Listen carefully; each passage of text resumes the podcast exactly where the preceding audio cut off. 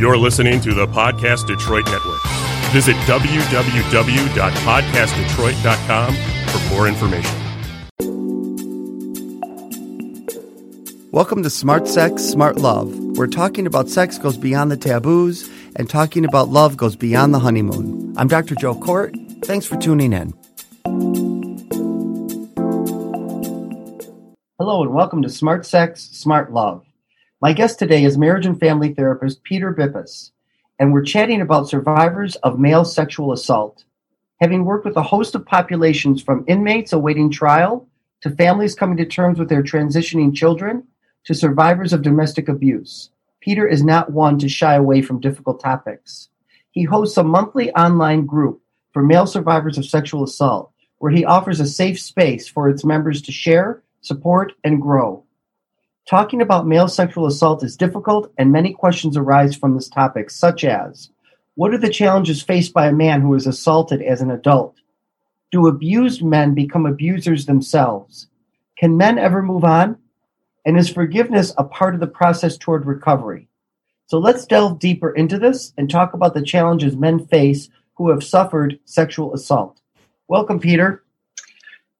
Thank you, Joe. Thank you for having me.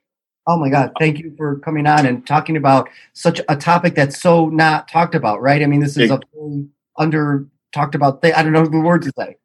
Right, exactly. It's under researched, under explored. It's definitely a need. It really is. So, I, oh, go ahead. Yeah. No, go ahead. I always say, you know, we um we only talk in general about male sexuality when men are hurt or hurt others. So, I mean, we're doing that today, but I'm I'm also hoping we can also talk a little bit about just sexual pleasure. How do these men find their way to their own sexual pleasure when it's been contaminated by assault? Right. It's it's difficult. It's not an easy topic. And finding sexuality after such an experience can be disheartening. It can it can be disheartening. Yeah. So let's let's start with what are the challenges faced by a man who is assaulted as an adult? So the challenges faced by a man who's assaulted as an adult, they begin to question their sexuality. They begin to feel alone, isolated from uh, their colleagues, their friends, and they become very confused to what just happened and did I allow this to happen? It's a back and forth that really sends somebody into a tailspin. Would you they say can? Yeah. Is, is that true? If the per, if the uh, person who did the assault is male or female, or are there differences? So it is rare that a female there's a female perpetrator with an adult male. Okay. Is it It's rare? rare, but it does happen. Is it underreported, do you think? I I do think it's underreported. Okay. I think in general the entire topic is underreported because of society's expectation Mm-hmm. of men. You know, men are not supposed to be the victims here. So Right. that will add to underreporting. That makes sense. And it's and it Mhm. challenges their masculinity. Absolutely. It sure does. A lot of men will say in my office, or men that I've just known in general who've been assaulted, um, they worry that they're going to become abusers themselves. So the question is, do abused men become abusers? Right. So I have uh, a theory around this idea, right? That abused will become an abuser, or it's otherwise known as uh, the victim to perpetrator phenomenon. Mm. But let me preface first that we know the vast majority of sexually abused people do not go on to become sexual abusers themselves, but a significant amount of sexual abusers had, in fact, been abused. Hmm. So let's say there's Johnny. He's uh, an 11 year old and he's sexually assaulted by his 40 year old neighbor. While being sexually assaulted, Johnny essentially has his manhood taken away. hmm And after the assault, he may experience this great uh, imbalance. And perhaps it's so charged with uh, disbelief that he employs some sort of cognitive dissonance here and, and might start talking himself into having allowed it to happen. But what he is coping with and attempting to justify is his loss of power. So Johnny seeks out ways to gain that power back, to prove that he is in control, and and that he and that he was in control, maybe right for the whole time. So to demonstrate his power, he will need something to control, and it's here where the stage for abuse can be set. And that abuse does not necessarily take the form of another person. I think that's the misconception that we have when we consider the abused becoming an abuser. Mm. That it take that he, they are abusing another person. But that doesn't necessarily have to be the case. You can go on and see that substance abuse is very symptomatic in those who were sexually assaulted. So abuse could take on many forms survivors should address the ways in which they are trying to establish control. It may not be as obvious as first, but. So I like what you're saying. It clarifies there's a correlation, not a causation. Absolutely. Right. And then how can a man himself be sure that what ails him or what he's struggling with is a direct result of that kind of trauma, of the assault? That's the, that's the thing um, we can't really, there's no definitive answer for that. We're not completely sure what caused whatever malady they're experiencing now, right? So, what we can say is any questioning of sexuality, any confusion, um, there could be gender confusion, gender identity confusion also, depending on how young the assault was, the person was during the assault. Um, there's a lot of factors here that that play mm-hmm. into into the fact that we can't exactly nail down what type of symptom you're going to be experiencing. You you'll know based off of off of your experience. Okay. So it's really like a discerning process. I mean, I've noticed that as a therapist working with these men, uh, and myself having been uh, um, uh, abused as a as a young boy. You know that not you don't know right away like why is this happening? Why am I behaving this way? Where is this coming from? Until you really unpack it with somebody who's safe and, and able to help you. Right. Exactly. Exactly. A lot of men ask, and this would be a good question for you to answer: Can men ever move on? You know, men can move on. Absolutely. Absolutely. Um, the way that they can move on in, in a surefire way. You know, I'm going to talk about surefire. So, education, finding a place to explore, ask questions, give answers, and develop a sense of community.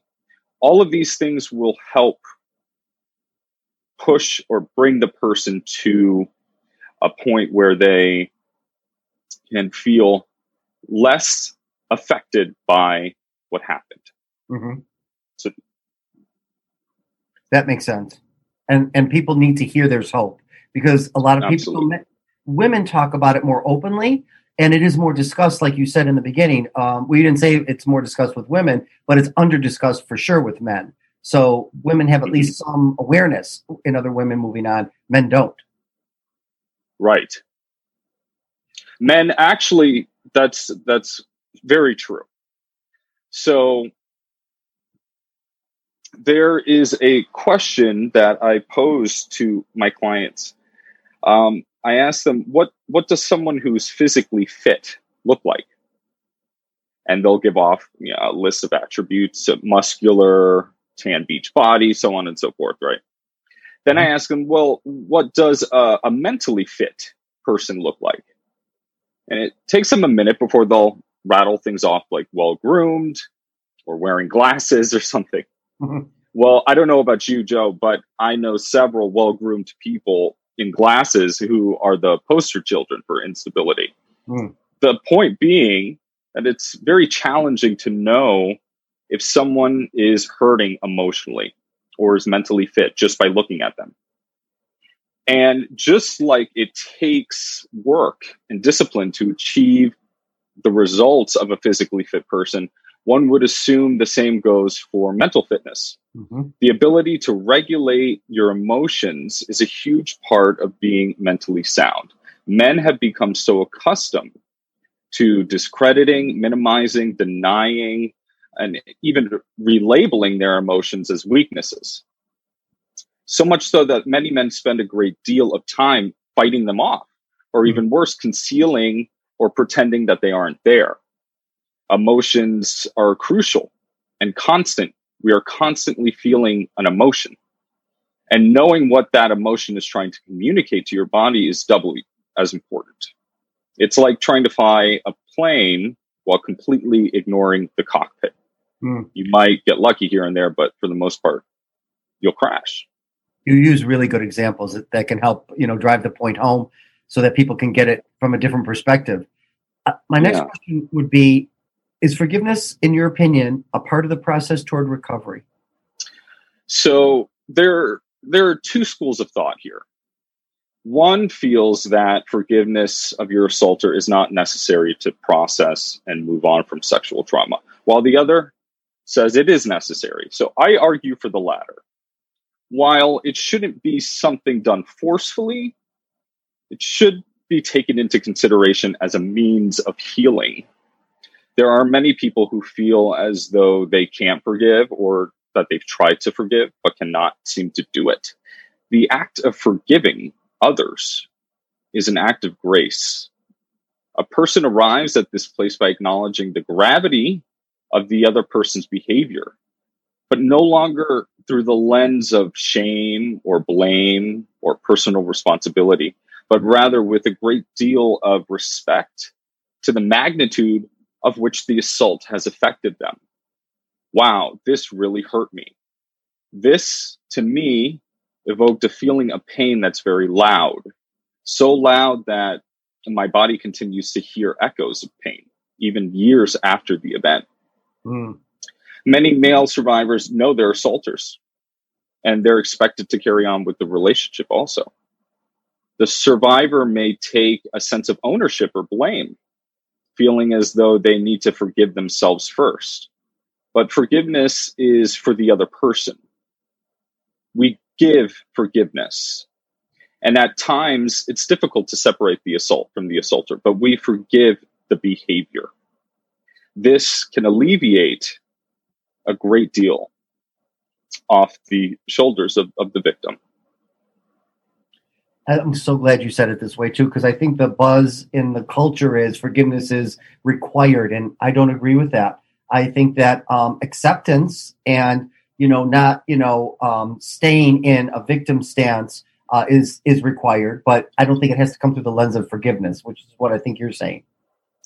Yes. So I I would like to stress that in most situations, when we forgive somebody of something, we are doing us we're doing ourselves the biggest amount of favor, right? We're doing ourselves the the amount of justice that is needed to move on. Because if we look at it like this, the survivor, what they're struggling with is the memory, right?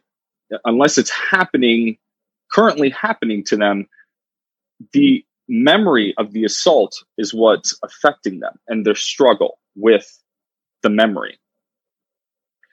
If we want to reach a place where we can think about the memory and not be as affected, I think forgiveness needs to play a part in, in that Okay. narrative.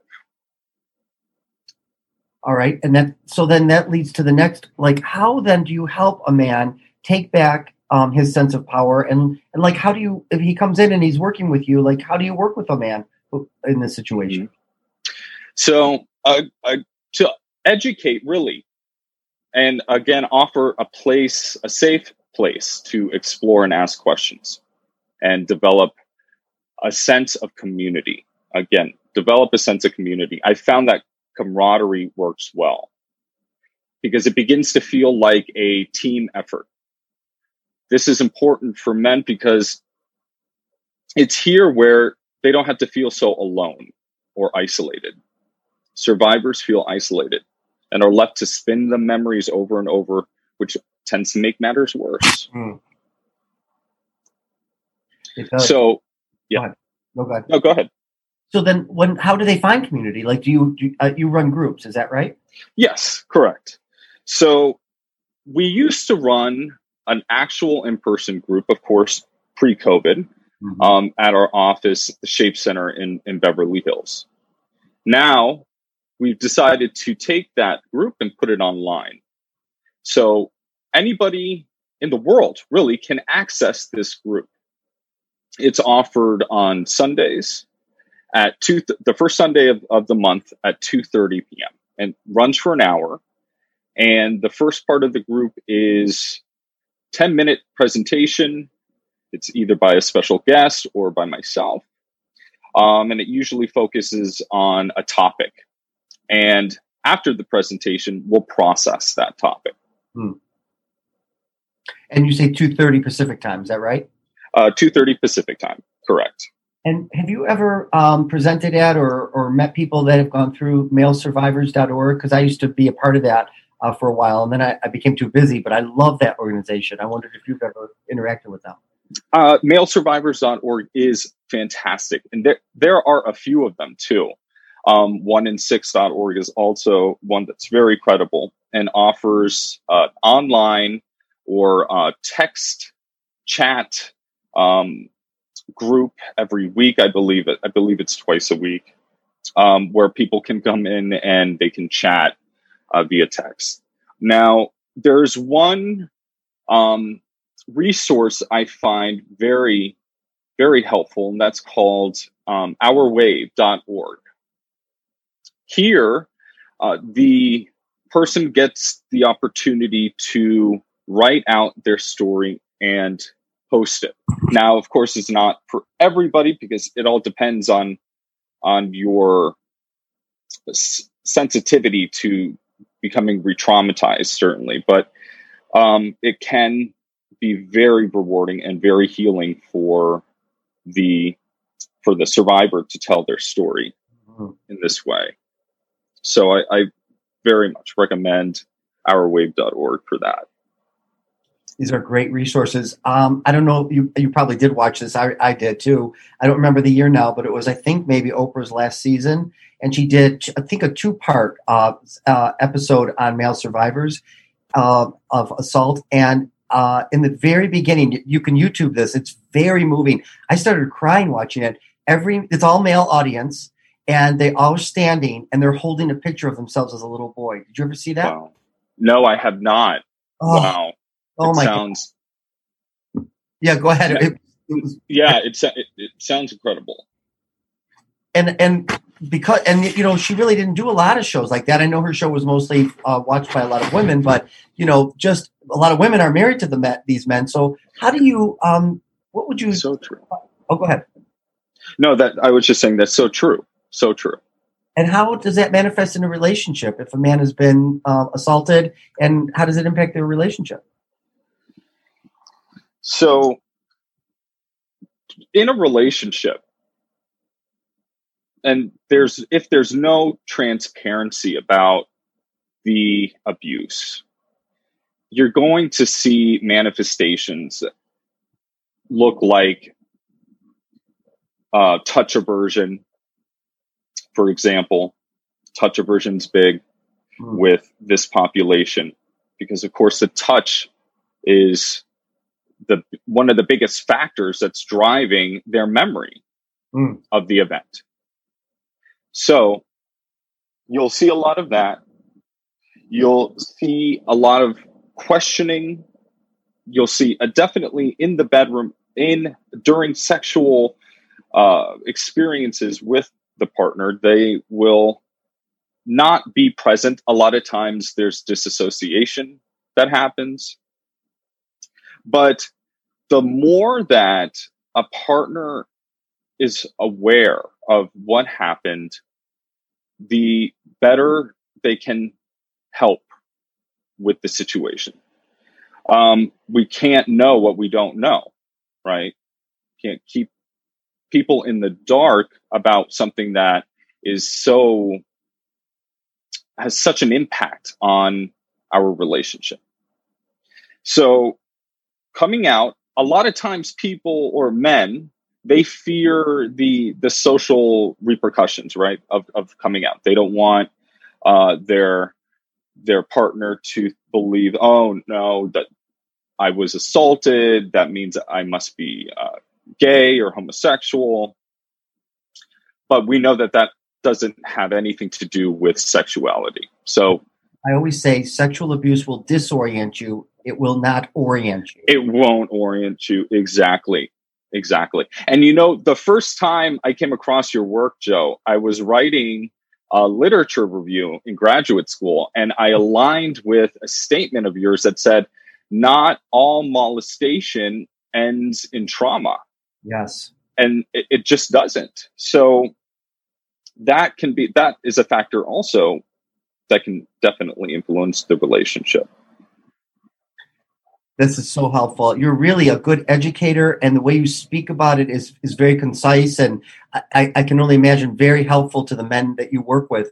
What else, as we are getting close to the end of our, our podcast, I'd like to know what else would you want people to take away from your what you're talking about here with male assault survivors? So, if anything, take away the fact that you're not alone. You don't have to suffer alone. You don't have to be silent about this. There are, if you don't feel comfortable with maybe the group of people that you're with that you have at your disposal, you can come online and reach out to organizations or you can come to me, peterbtherapy.com, and we can take it from there. You're not alone, and we're ready when you are glad you keep um, emphasizing not to be alone. You know, m- men are taught not to be in community. Today, I had a, a, mixed sex couple, heterosexual, and I said to the guy he had reached out for support from a woman, and his wife was upset with him. And um, I said, "Well, why didn't you reach out to one of your buddies?" He said, "Are you crazy? I don't mm-hmm. talk to my buddies about things like this." I'm like, "But," and it's such a heterosexual male thing to say, right? Um, exactly and uh, really it is. And but you know who's doing that is? That society's doing. This yeah. is society's priming of how we're expected to behave and, and to act. And you know a, a bro does not go to another bro and tell him that he was sexually assault, assaulted. That just doesn't happen. But that person can still heal if they utilize the resources that are available to them and they can find that online for sure and I'm glad that they can find you. And I'm glad that we did this uh, podcast with you. I really, I want to thank you, Peter, for being a guest on the show today. Thank you so much, Joe. It was a pleasure. Thank you. Also, also I want to say one more thing. I when I went to your website, I forgot this. You have a bracelet on your right hand that I have. I've never seen anybody else have the exact same bracelet that I'm wearing. Oh, you're kidding! I love it. This was meant to happen. It was meant to happen. Thank you so That's much. Great. And, and to people listening to the show, I hope you enjoyed it today. And please don't forget to rate, review, and subscribe. And also follow me on Instagram and on Twitter at Dr. Joe Kort, D R J O E K O R T. I'll see you next time. Take care and be safe. Awesome, Peter. That was awesome. Thank you. Joe, thank you. Really, truly, thank you so much. I'm so glad. It was an honor. It was oh, an honor. I'm so glad you came upon that that um, in your research as a graduate student because I feel so strongly about therapists labeling everything as trauma when it's not. When it's not trauma, exactly, exactly, and yeah, people get confused by that. Like, oh, should I? And then they confuse. They're not even sure if they've been assaulted. Yes, that can happen that way too. Where yes. I, I've actually had a client just yesterday uh, reach out to me. He was uh, assaulted by his therapist, believe oh. it or not. Oh, God. Yeah. Yeah.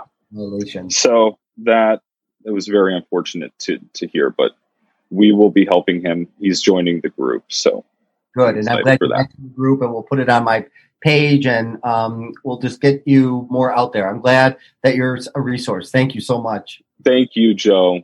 Thank you. Take care. Bye. All right, bye bye. Thanks for listening to this episode of Smart Sex, Smart Love. I'm Dr. Joe Kort, and you can find me on joekort.com. That's J O E K O R T.com. See you next time.